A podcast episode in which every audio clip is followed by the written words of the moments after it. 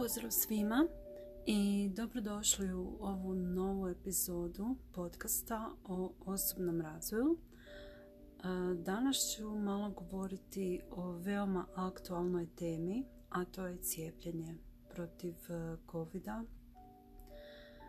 E, ja sam se osobno cijepila jer sam htjela putovati htjela sam vidjeti svoju familiju, obitelj i to je bila moja odluka.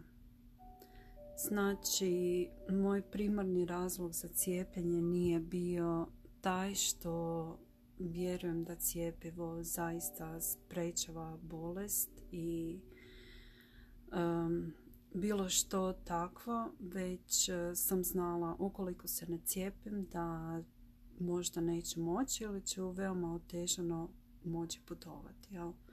Znači ja sam donijela svjesni izbor da primim cijepivo.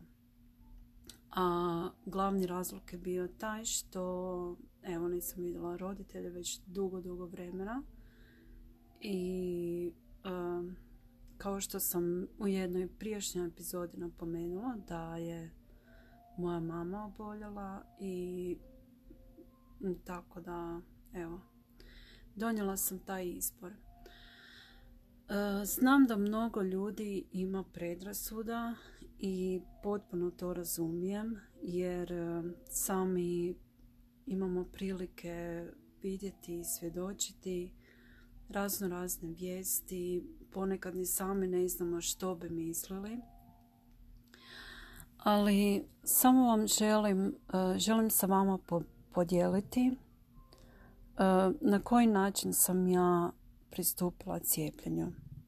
Znači, svjesno sam se cijepila, e, znajući da e, bilo koju odluku da donesem riskiram. Znači, ako se cijepim, riskiram, ako se ne cijepim, isto tako riskiram. I evo, tog dana dok sam primila prvu dozu, nekoliko tjedana zatim sam primila i drugu dozu, sam jednostavno sama sebi u glavi posložila ovako. Znači, postala je određena doza otpora i straha, ali pomislila sam da evo primam ovo cijepivo svjesno i sa namjerom da učini mojem tijelu samo najbolje. Znači da služi moj, mojem tijelu u najboljem mogućem pravcu.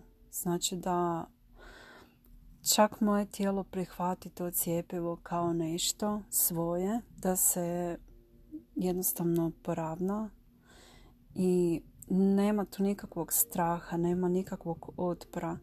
Jer ako ste osoba koja se boji cijepljenja e, i koja osjeća otpor, a cijepi se, e, vjerujem da u takvim slučajevima zaista se može nešto zakomplicirati. E, vjerujem da se češće mogu javiti neke određene situacije nakon cijepljenja o kojima se mnogo govori i u medijima i ostalim portalima i zbog kojih onda mnogo ljudi e, odlučuje radije se ne cijepiti.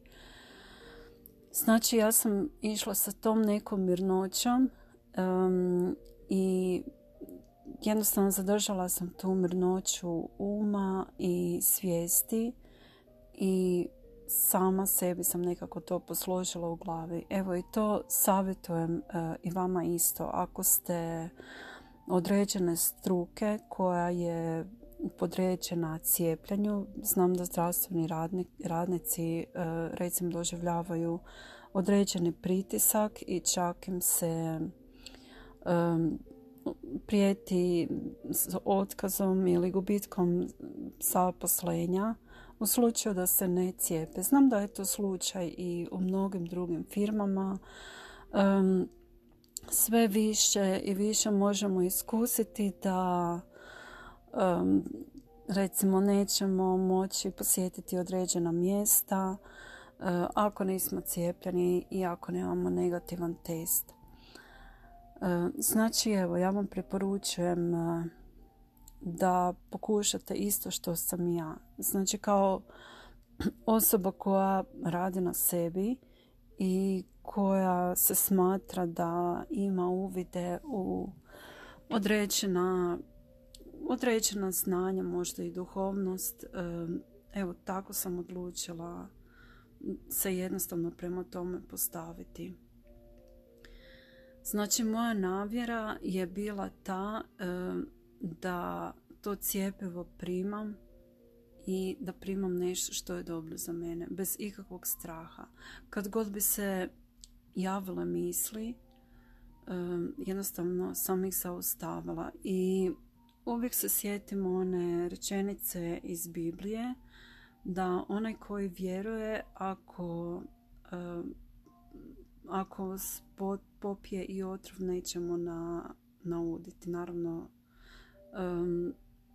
to ne, ne preporučam nikome, ali smatram da mi se ništa loše ne može dogoditi jer znam i svjesna sam da imam zaštitu i ako jednostavno e, pristupam stvarima i primam stvari bazirane na ljubavi. Znači, e, ta moja odluka isto bila bazirana e, na ljubavi, a ne na strahu. Jer da je bila bazirana na strahu, onda bi se cijela ukočila, zgrčila, E, sa strahom bi išla u ambulantu, primila cijepivo i nakon toga cijela bi vjerojatno bila uznemirana i uzrujana. Ali cijelo, cijelo to vrijeme sam e, zaista osjećala mirnoću i objasnila sam isto i mojem suprugu. Ako želiš cijepi se, on prvo nije bio za to. Rekao, moja odluka je ta ja želim želim primiti zbog toga, toga i toga. Jednostavno sam se ono unutarnje poravnanje, jednostavno se postoji na engleskom ona riječ alignment. Znači sa tim se onako posložiš i jednostavno živiš na takav način. Jel? To je bitno ne samo što se tiče E, cijepljenja, taj sklad. Znači taj sklad je bitan u svim životnim segmentima. Ja se stvarno nadam da možete ovo razumjeti i da ste i sami iskusili tako nešto. I takav e, pristup primjenjujem i svim ostalim životnim situacijama. Znači kad god recimo možda i osjećam neki pritisak. E, znači pokušam pronaći taj unutarnji sklad. I zaista cijelo moje biće onda se ismiri i lakše prihvati tu određenu situaciju. Na neke situacije imamo utjecaj, na neke nemamo.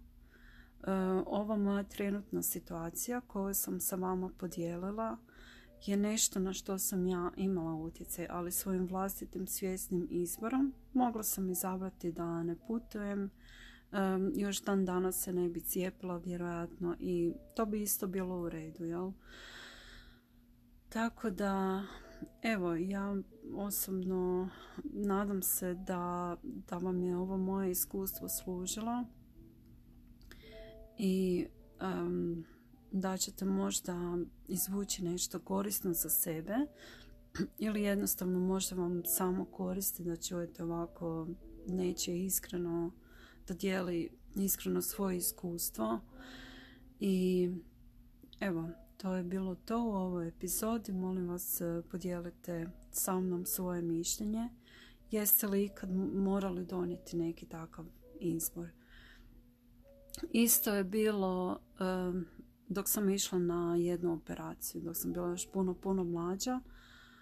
Dobro, to je bilo nešto što sam stvarno morala i dok sam ležala na onom operacijskom stolu pokrivena samo s plahtom. Bila sam u tolikom nemiru i strahu i onda još nisam e, toliko radila na sebi, proučavala sve to, ali jednostavno samo sebi sam rekla, to je, to je ono što je najbolje za tebe i tvoje tijelo i sve će biti u redu. I sama sebe tako, znate, to je ono samo pomoć, e, dok jednostavno sami sebi pomognete. U onom trenutku me nitko nije mogao pomoći osim mene same. Znači da sama smirim svoj um i samo sam sebi ponavljala E, sve će biti dobro I, ti doktori koji će raditi na meni oni su profesionalci i vjerujem da ih e, vodi ona Božja ruka. Jednostavno sve stavljam Bože u tvoje ruke i znam da će sve biti dobro. Zato jer vjerujem. I uvijek je ta vjera i povjerenje nekako ono što, što je zaista presudno. Jer ako se pokušavaš sam smiriti i ako sam pokušavaš naći taj balans i poravnanje i sklad u sebi, a ne vjeruješ, uh, dopustiš da te one tvoje misli kopkaju i, i uvijek se nekakva sumnja iskrade i starati taj nemir, to nije to. Znači, jednostavno sve, sve će biti u redu i onda postigneš taj unutarnji osjećaj i totalno se prepustiš. I onda nema šanse da se nešto izjalovi.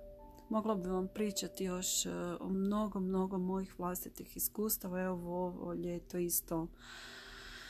E, prošla sam mnogo, mnogo toga i preselila se i neke poteze u životu učinila koje možda normalan čovjek u tako kratkom vremenu ne bi niti isplanirala, niti se bacio u takvu avanturu. Ali evo, nikad nisam posumnjala da će nešto loše se desiti, da će biti onako kako ne treba, jel? Tako da, evo, jednostavno prepustim se i sve, sve uvijek ispadne dobro i bolje nego što se nadam.